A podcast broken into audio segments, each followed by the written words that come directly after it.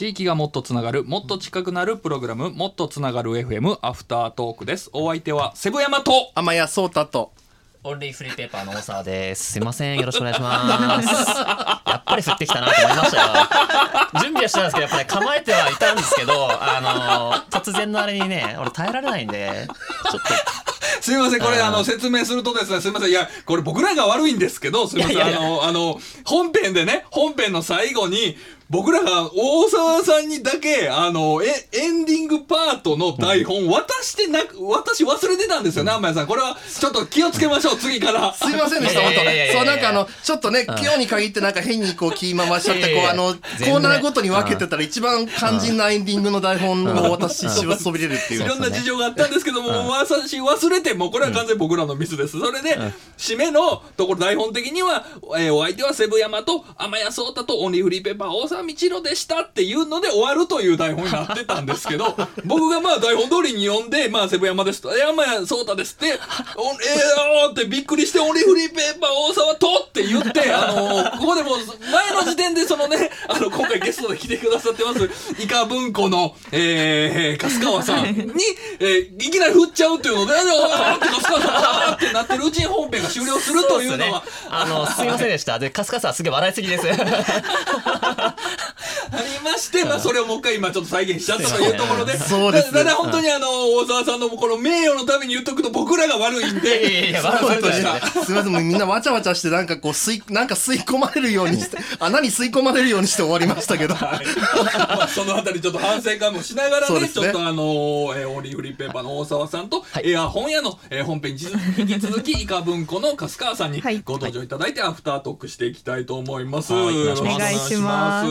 まあ、あの、アフタートークはちょっと本編に入りきらなかった、あの、質問しきれなかったところをいろいろ聞いていきたいんですけれども、あのー、天谷さんどうですか？メールで今回皆さん結構たくさん来てくれてたんですよね。そうですねやっぱり読書って言えば皆さん本読んでらっしゃるんだなと思ってんすごいいっぱいいただいてましたね、はいメールは全部生放送でご紹介できたかな、あ、いけましたか、はいはいはいはいえー。そうですね。あ、あのーえーうんツイッターで来てますね。モヒートさんから。はい。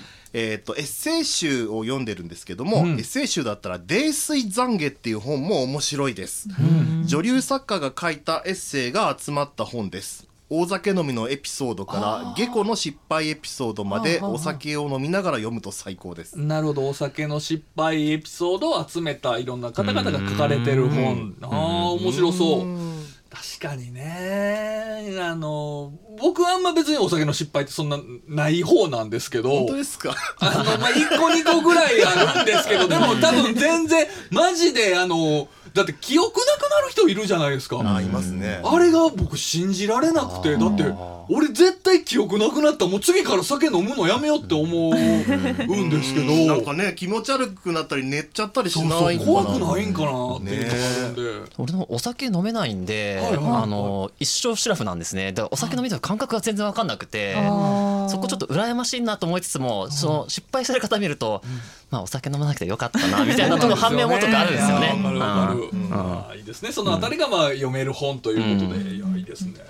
なんかあの本編中で皆さんにねおすすめの本を教えてもらったんですけど僕がねあんまりあの僕の話があのその時はできなかった本編中には僕がこんな本っていうのはなかったんですけど僕結構ねあのビジネス書が好きで、はいあのだからビジネス書ってこうなんか自己啓発本とこうごちゃ混ぜにされがちじゃないですか。はい。で自己啓発本がすごく嫌いな人が世の中にはいるんですよ。うん。でなぜ自己啓発本が嫌いなのかというと自己啓発本めっちゃ好きな人に、いやそんな仕事の愚痴言っちゃダメだ。君悪口言っちゃダメだよみたいな,、なんかすごいそのビ自己啓発本で読んで得た知識をすごく押し付けられて あもう鬱陶しいな読め読め言われるけどに絶対読むかみたいなので拒否反応ができちゃったという人がやっぱりいたりして、結構ね自己啓発本好きな人人とか嫌いな人っていうのがこう敬遠されがちなんで、あんまり大きい声でこう自己啓発本とかあの、まあ、ビジネス書っていうのをね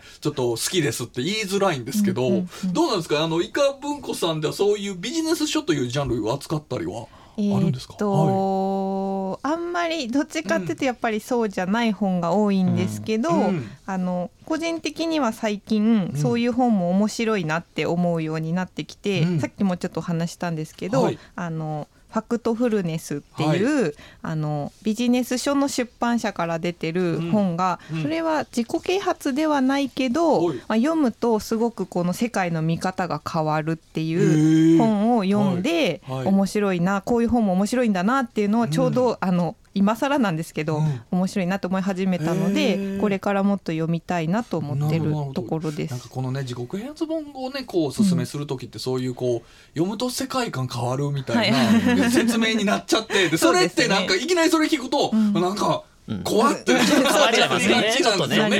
この今紹介していただいたファクトフルネスですか、はどどういう系のじゃあビジネス書なんですか、えー、とビジネ、なビジネス書っていうくくるのかもちょっとわかんないんですけど、うんはい。あの世界でこうあの世界の例えばなんだろうな今ちょっと手元になくてうまく説明できるかわかんないんですけあー はい。どあの例えば、うん。あの貧困層が世界にどのくらいいるかとか、うん。あと予防接種を受けているうん。1歳以下の子供は何人いるかとかって、うん。あの私たち日本に暮らしてると、うん。あのアフリカの方とかすごい大変なんだろうなって思うんだけど、はい。実はその全世界の統計を見ると、うん。ちゃんとみんな予防接種受けれてるんだよっていう数字が出てきたりするんですよ。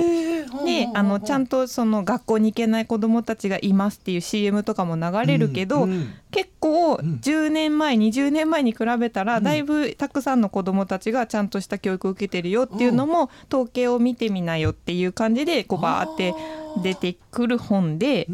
それを見ると、うん。あ自分のその見方いろんなところからいろんな情報を得なきゃいけないんだなっていう気持ちになってすごく面白いって思った本です。なるほど。いやちょっと面白そう。読んでみたくなりますね、うん、うん確かになんかそのおっしゃる通りやっぱりいや世界にはまだまだね、うん。貧困層がいてっていうはいイメージですけども、でもいやいや数字的には確実に世界はいい方に向いて向いいってているんだよっていう。へえちょっとこれはもうぜひちょっと読んでみます、ネットでネットだとそういう悪いニュースが結構目立っちゃうじゃないですか、うん。最近もそうですけど、うん。でも本読むとそういう知らなかったことも教えてもらえるっていうのがすごいわかる一冊ですね。なるほど、はい。なんかね僕ちょっとねあの本編ではねこれ、はい。あのいう語れなかったんですけれども、は僕もちょっとほ本にはちょっと語りたくて読書感みたいなところ、はい。アフタートークでこれ時間ないんで 話させてもらいたいんですけども、やっぱこれほ本の良さあのね、はい。本を読まないやつっているじゃないですか。で僕別にあのー本を読まない人を否定するつもりもないし、はい。もちろん別にね、何か本を読まないことは悪とも思ってないんですけど、うん。うん。なんかあのー本を読むと何がいいってやっぱりまあ、知識だと思うんですよね。はい。でもこれ知識って言っちゃうとなんか、なんかそんだけ難しい言葉覚えれるとか、うん。難しい漢字が覚えれるとか、うん。なんかそういうふうに捉えられて余計にその人たち読まんみたいにうん。なるんですけど、うん。そうじゃなくて僕本当にそのい一番いいところってあの、うん。いろんな人の考えを知れるところだと思ってるんですよ。うん。うん。僕それが教養だと思ってて、うん。そのだってなんていうかじゃあすごい発明をした人の、うん。えー実はこういう考えがあってこれを作りましたという本もああれば、うん。なんならすごく大きな犯罪を犯した方がなぜそれを犯したのかというようなのも語られてる本があったりっていうのでで自分にはない考え方っていうのを知れることによってうん。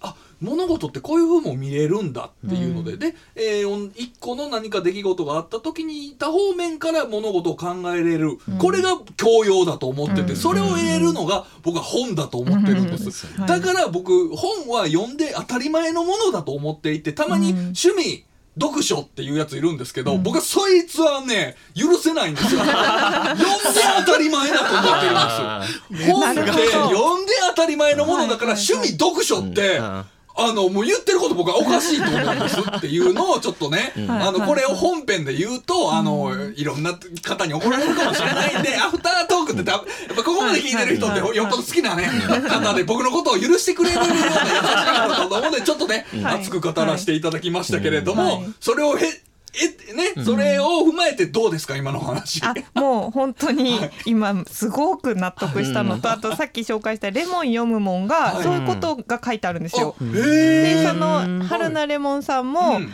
当たり前のように子供の時から本をずっと読み続けてたんだけうんうんどそれってうん。やっぱり今の自分を作るために必要だったしうん。当時の自分もうん。そのなんだろうそこに入り込むことであの学びを得るしあとはこの自分の見たくない世界から遮断されることでうん。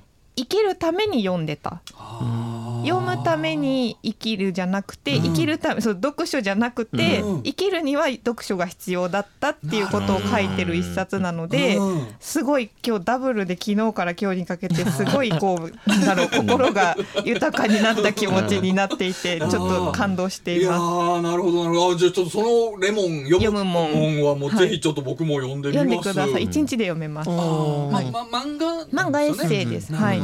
絵も可愛いし。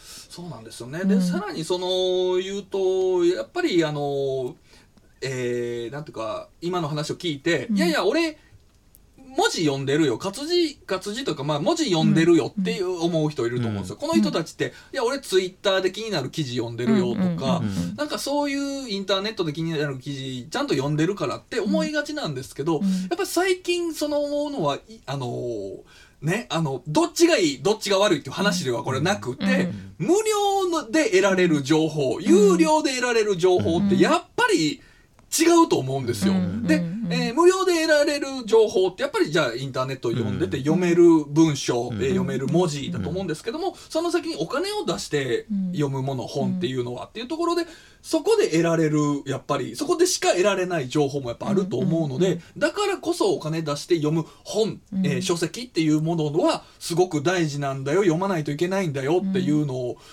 ね、うん。今日は言いたくて。あのーなんていうか、えーどっちがいい悪いじゃないんですっていうのもあって、うん。本当に別に無料の情報を得るも得ないといけないと思う。う。ん本ばっかり読んでるから俺は偉いって、う。ん。俺は賢いんだって。もダメで、また違いますもんね。また違って、うん。やんと無料のその、えーインターネットで得られる情報もちゃんと取っとかないといけなくて、だからなんかあのーそのねえー松屋でご飯食べるっていうのも、これも別に僕何もおかしくないと思うんです、うん。でも松屋でばっかり毎日365日飯食ってると、やっぱりちょっと栄養が偏ったりってなっちゃいますよ、うん。たまにはちゃんと時間かけて作った美味しいお店に行ってみるなり、えーそこに行けないんだったら時間かけて自分で手間暇かけて、うんえー手料理作ってみるなりっていうような、なんかまた住み分けっていうのが大事だと思うので、うん。やっぱり無料の情報ばっかり摂取していると、うん。自分のそのさっき言ってた教養っていうのが偏った見方しか読めなくなるっていうのになると思うので、うん。だからこそ有料無料のものを両方バランスよく取っていきましょうってうん。思ってるという、はい。どうでしょうかこれはイカ文庫さん。すごくいいと思います。あの本当に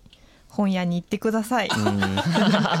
まああのアマゾンさんでもいいですし、うん。はい。本に触れてほしいです。はい。結構自分自身の思考の整理にもなれなりますもんね、頭がクリアになるというか、ね。結構モヤモヤしてる時に活字入れるとやっぱりうん。なんか結構モヤモヤしたものがはっきり見えたりとか、うん。そこら辺も出てくるんで、うん。うん。おすすめっていうのも変ですけども、うん。やっぱそこって必要だなって自分自身は思いますね。うんそれで言うと本当読み方としては、うん。あのただこうぼーっというねまああのうん。それももちろんいいんですけど、読み方としては自分やったらこの場面でどうするだろうとか、ですね。うん、これうん自分の状況に置き換えるとな、えー次ど、えー何が応用できるだろうっていうふうに考えながら読むっていうのも、うん。結構本当に身になる読み方だなっていうのは思うので、うん。まあ、読書って本当に素晴らしいなというのを、うん。すいませんお時間いただいてすごく語らせていただいたんですけれども、気が済んだのでイカ文庫さんの話いろいろ聞いていきたいと思います。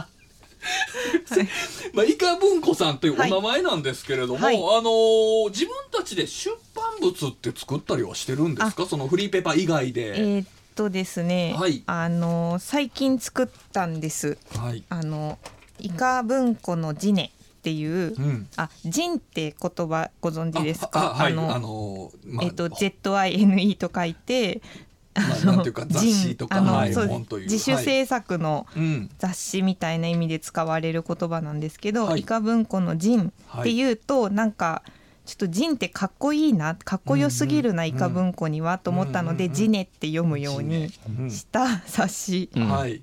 逆にそっちのがかっこいいって言われるようになっちゃったんですけど、めちゃめちゃ言い訳するじゃないですか。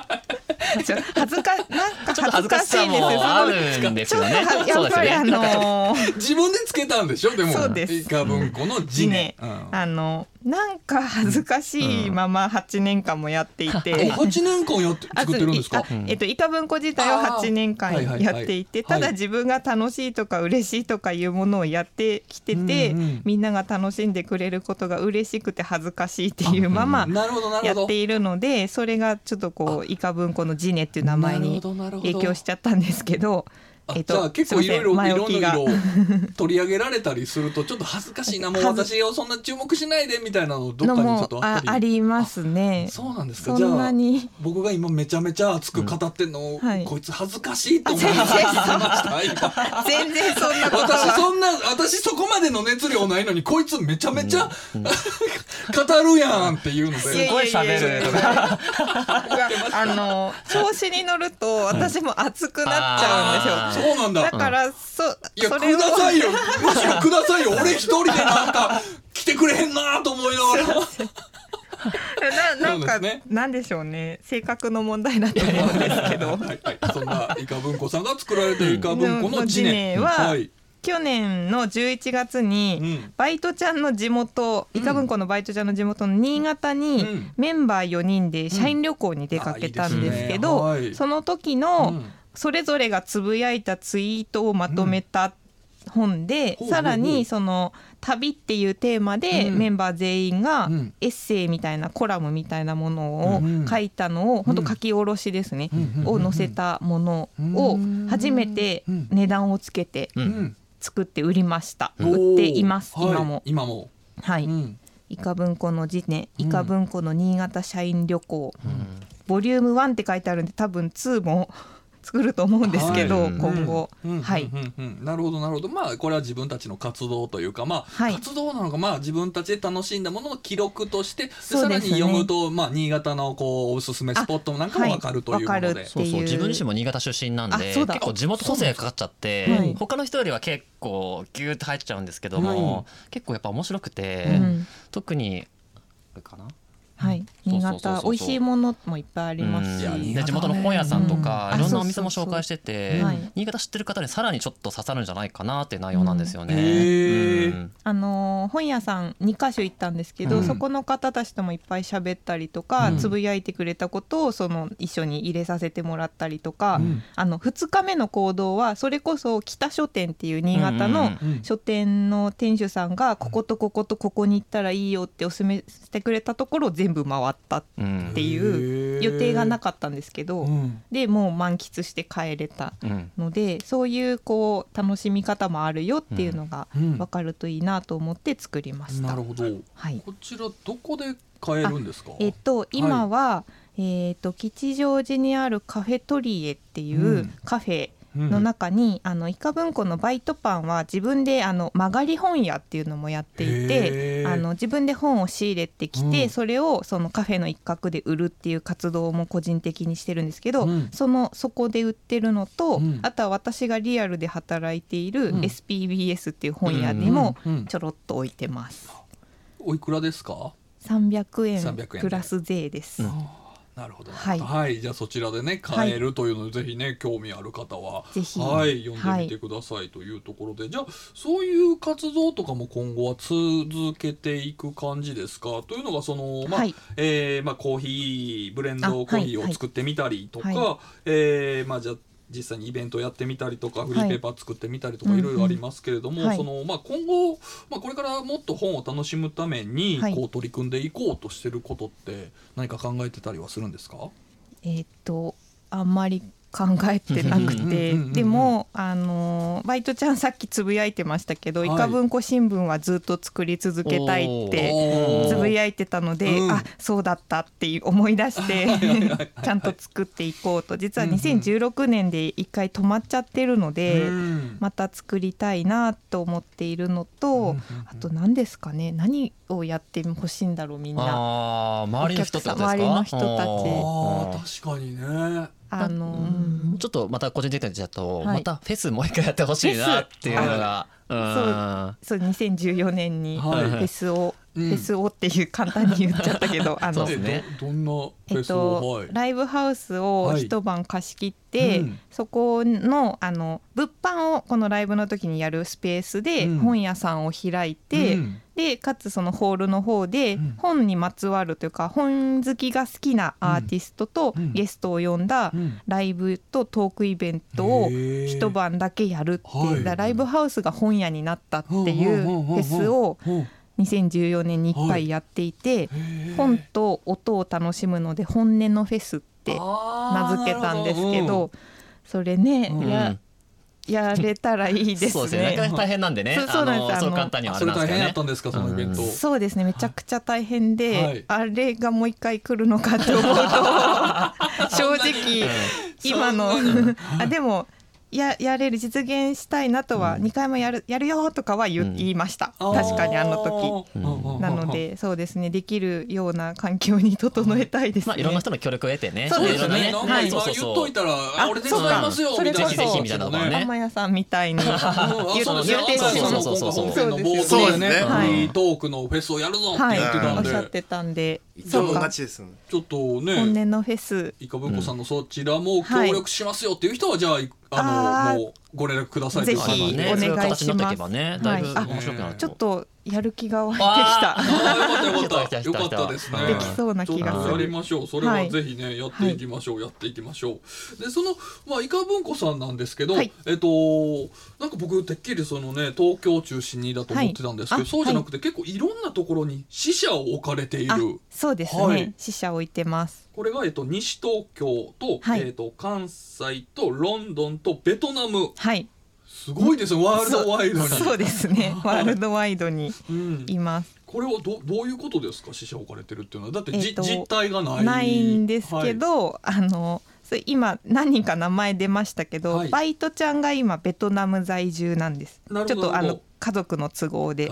なのでベトナム支社をベトナムハノイに構えている。なるほどでそこからこうインターネットを使ってうん一緒に連載やったりとかしてるので本当にあります。うん。でロンドンは私の妹が今ロンドン在住でその子がバイト芋っていう名前でうん。やっぱり連載を一緒にやってくれている。なるほどなるほで、えっと、西東京はバイトパンっていう子が西東京あたりでよくその自分の本屋活動をしてるので、西東京支社長としてやってもらっていて、うんでもう一人バイトモリモリっていう子がうん。今大阪在住なんですけど、うん。大阪の本屋さんでも働いてる女の子で、うん。その子が、えー、と関西支社を守ってくれて、うん。一緒に連載をやったり活動をしてくれてます。なるほど。なので大阪でもなんかイベントやりたいねっていう話は前々から出ていてうん。企画を考えてくれてるみたいです。いいですね。すはい。ごくいろんな場所で活動されているというところで、はい。そのメンバーの方たちってどうやって集めたんですか？えー、とはい。バイトちゃんはもともとイカが好きなんですよ。はい。たイカいイカそのイカが好きなので、はい。私のツイッターに連絡をくれたんです、うん。イカが好きなんですって、うん。でそれでリアルに会ってみて、うん。イカ文庫っていうのを始めたから、うん。入ってくれませんかってスカウトして、うん。じゃあ入りますって。へえ本の方じゃないんですね。あのイカの方で。イカの方でつながったんですね。です。何かイカのことができるかもって思ったらしいです。あの活動の中で。活動の中で本屋って言ってるけど、うん。イカのこともなんかやれるならやりたいなと思ったらしくてで実際はい。にイカ文庫今までの活動の中で、はい。あの大王イカの、うん。が流行った時にねはいはいはい。はいあのあテレビ番組でありました,、うんありました。あれをあのスポーツバーでみんなでパブリックビューイングするっていう イベントもやっああなるほど。面白そう。面白いめちゃくちゃ面白かったですよ。あのイカがバうんーって降りてくる時、うん。あの全員が「おー!」って声を出すみたいなうんそのすごいリアルタイムにうん。ダイオウイカを楽しみながらあのスポーツバーの人も気を使ってくれてイカの料理を出してくれたりして。いいですね粋でっていうイベント、イカのイベントとかイカの企画結構やっていて、うん。イカ文庫新聞にもそのイカに関する人たちのインタビューが載ってたりなるほど。するんですけど、うん。それは全部バイトちゃん企画が企画でやってるっていう。なるほど、はい。まあイカ特集をねこう、えーフリーペーパーの方でされてる、イカの本特集あですかね。そうですね。バイトちゃん最近イカのなんか冊子に寄稿してました。へイカ好きの人たちが作ったイカの本。え すごい。えー。そういうこともやってます。そうイカ好きにも認知されてきて、うんでもまあパブリックビューイングはもう本屋関係ない。全く関係ないんですけど まあ一応イカつながりといでうことで。その後本屋さんに行こうって誘導もちゃんとしたんですけどあの すごいつながり。いいですね。そうそうなんか今だったらね大王イカのはい。応援上映とかいいかもしれなあいですね。いいですね。ちょっとブーム去っちゃったけど みんな忘れてないっていうのもっていうのもね。楽しそうですね。なるほど。まあじゃあ皆さんそういう感じでこう面白い活動をされてますねっていうところで集まってか来たあもう方々本当にそうですへね。ーはい。なんかるほど。新しくイカ文庫に入りたいって人もいたりするんですか？うん。あんまりいないあと思います。いると思いますよ。あ本当ですか？その多。分で弟子入り的な。募集をしてますって言ってないんですよあね。全然募集はしだてない。から言ってないだけであってあそうなんか面白そうだな私も関わりたいなっていう人絶対いるはずなので。年に一回ねあの、はい。イカ文庫社員のあそうですね。ねうん。あすごい思い出してくれましたね。何ですか何ですか？えっとこれ話していいんですか？あえっとうんえっと3月うん。10あれ？いつだっけ？あイカ文庫の創立記念の日に1年に1回だけ、はいえっとツイッターでイカ文庫社員になれるって企画をしてるんです。ツイッターじゃない、うん。SNS か、うん。その毎年テーマを1個決めて、うん。それにまつわる本をうん選んで、うん。SNS に投稿してくれたら、うん。あなたは1日限りのイカ文庫社員ですっていう、あの SNS 企画を毎年やっていて、あのうん。100人以上集まる。結構反響ありますもんね本当に。ねうん。毎す年はいまあだからちょっと興味ある、うん。私も関わりたいという人ははたくさんいるんですね。そううんありがたいくて、うん。今年もやってきたみたいに言ってくれる人もいるので、うん。ありがたいですね。ね。いいですね。はいそうかじゃあまあちょっとねいろんな活動、まあ形にとらわれないので要するはい。に場所にもとらわれず、はい。い、ろんなところでいろんな形でいろんなイベントをされてるイカ文庫さんですけれども、はい。すいませんフリーペーパー特集だと毎回聞いてるんで僕もはい聞きたくないんですけれども、お金の話をね。お金の話をもうしたくないんですよ僕だ だってうん。僕だってしたくないって戦ったんですよ上と。もうしたくないんですもうお金の話を僕って戦ったんですけども、はい。でももうしろっていうことになるんですけど、はい。お金その活動の中で儲かってるんですかというところをちょっとお聞きしたいんですけれどもどうでしょうか？一応あのお金をいただいてやってる仕事が増えまして、うん。はい。あの毎年確定申告もうん。やっていて、うん。ちょびっと利益出てるなっていうのは、ただやっぱ生きるにはちょっと足りないので、なるほど。うん別に本職があ本ってという。本職がうん。本職というか両方本職だって言ってかっこつけてるんですけど。そうですね。いやそうですね、はい、うん。あのですね。なるほど。でもねうん。難しいですよね、うん。お金の話は。そうですよね、はい。でそれで言うとそのじゃあ一応じゃあその利益が出てるというのは、はい。えーフリーペーパーで何か利益が出てるというよりはその活動を通してそうですね。えーじゃあ執筆依頼が来たはいりというようなところで、また別のその先の活動で、えーうん。ギャラとしていただいているというは感じで、ねなるほどなるほど、はい。そうなってくるとじゃああのモチベーションは何なのかっていうところになってくるんですけれども、なんかどういったところで続け入れてるんですか？やっぱりあの何か創作活動する上ではい。2つ壁があると思ってて、最初あこれ面白いんじゃないかって思しうんうんうんうん思いついた時のその熱量で形にするっていう壁があって、ここを突破できない人が大多数だと思うんですけれども、はい。それをしっかり形にされて、うん。でさらに次は続けるってはい。いうところのやっぱりね、うん。あの壁が大変で、うん。でも続けてこられてて、はい。でそれを続けてこれたモチベーションこのあたりってどうなんでしょうか、もうすごいあの単純なんですけど、うん。楽しいっっていうことをうん。やるって決めていて、それがうん。やっぱりモチベーションになってるなっていうのは振り返ると思いますね。やっぱり、うん、ど。ややりたくないことはやらないわよとかそういうんでもないんですけど、あー自分のやってること楽しいなーっていうのの感覚がずっと続いてる感じです。はい、いやーいいですそんなね単純な話で。いいんですかいやいやいやでもそこ一番大切ですからねそうそこ根幹になってるというか。そうそこを聞きたいんです毎回。そうう。ん。結局ねお金の話をしちゃうんですけれども、う。んいつでも高校の上には行き着くところで、そうそうそうそう。お金でやってる人って実は全然いなくて、うん。でやっぱりお金が最初第一にやって走り出すと、うん。やっぱ続かないし、ん。なんかどっかで息切れしちゃうんですけれども、うんやっぱりまあ楽しいっていうところで。そうですね。うん。楽しいし、うん。でもお金のことも一応考えて、まあバランスとしてね。そうですよね。そこはね、はい、そこ忘れちゃうとうん。なんかちょっと、うん、また違う話になっちゃうのそうで、すよね楽しいやりがいでお前らはやってんだろうっつってこうバイトちゃんたちにね 書店になっちゃいますけど。そそれはダメだなとは、ね。はい。そうですよね、一応交通費とあの、うんはい、原稿料は渡してます。ああそうなんですね、はい。ちゃんとそこは、はい。まあまあそうですね。ちゃんとやっていって、あとというところで。現物支給をたまに パンパンをあげてます。ああパンパンパン好きだからバイトパン。そうそうですね。そうそうですそうです。そうです。はい、パンとかあげてます。なるほど、はい。い、やといったところでね、えーいろいろちょっとお話を伺ってきましたけどもどうでしょうか、はい。天谷さん。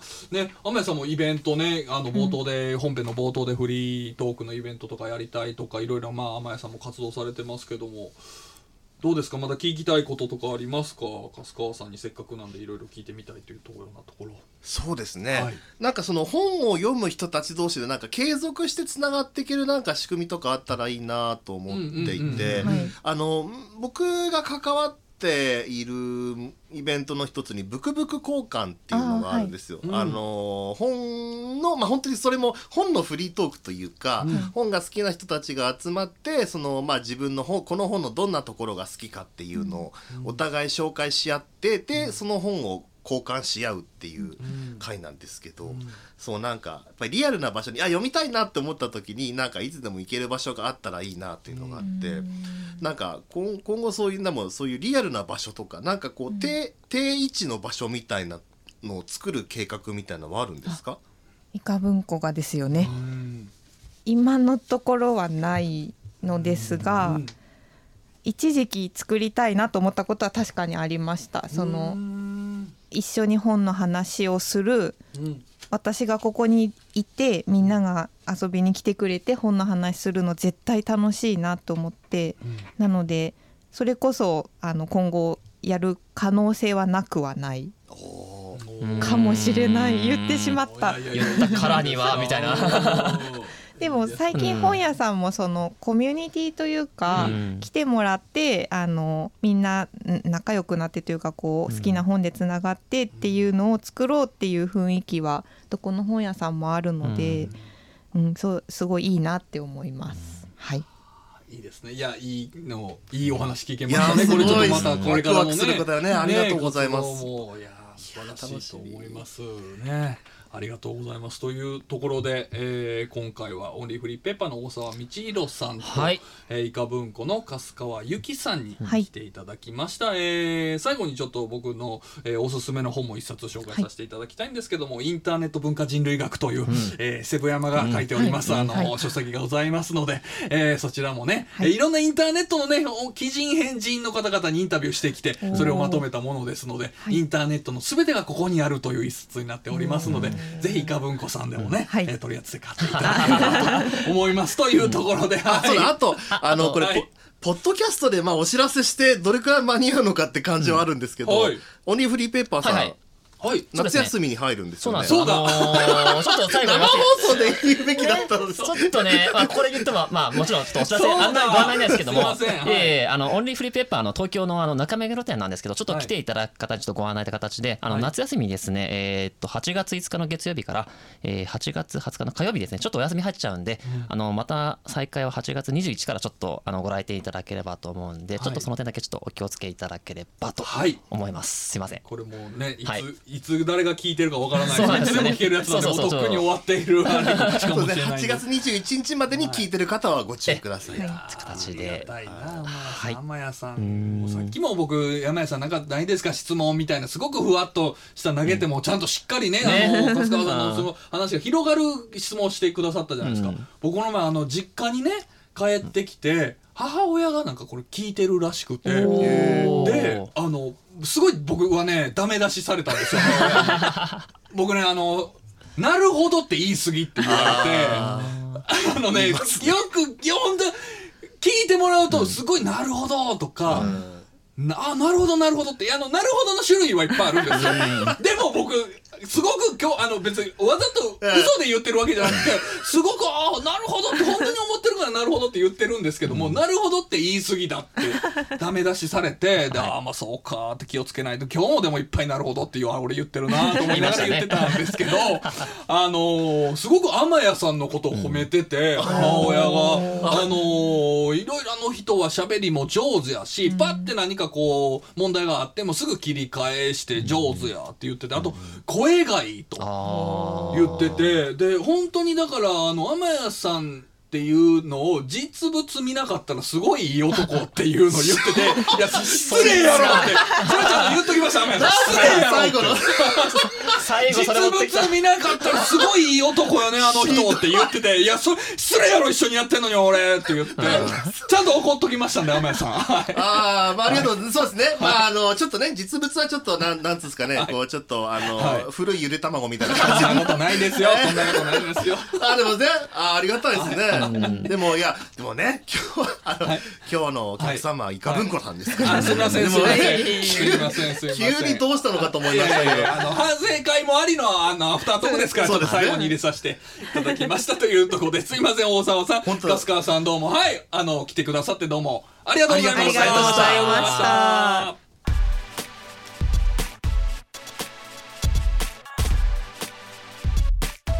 もっとつなが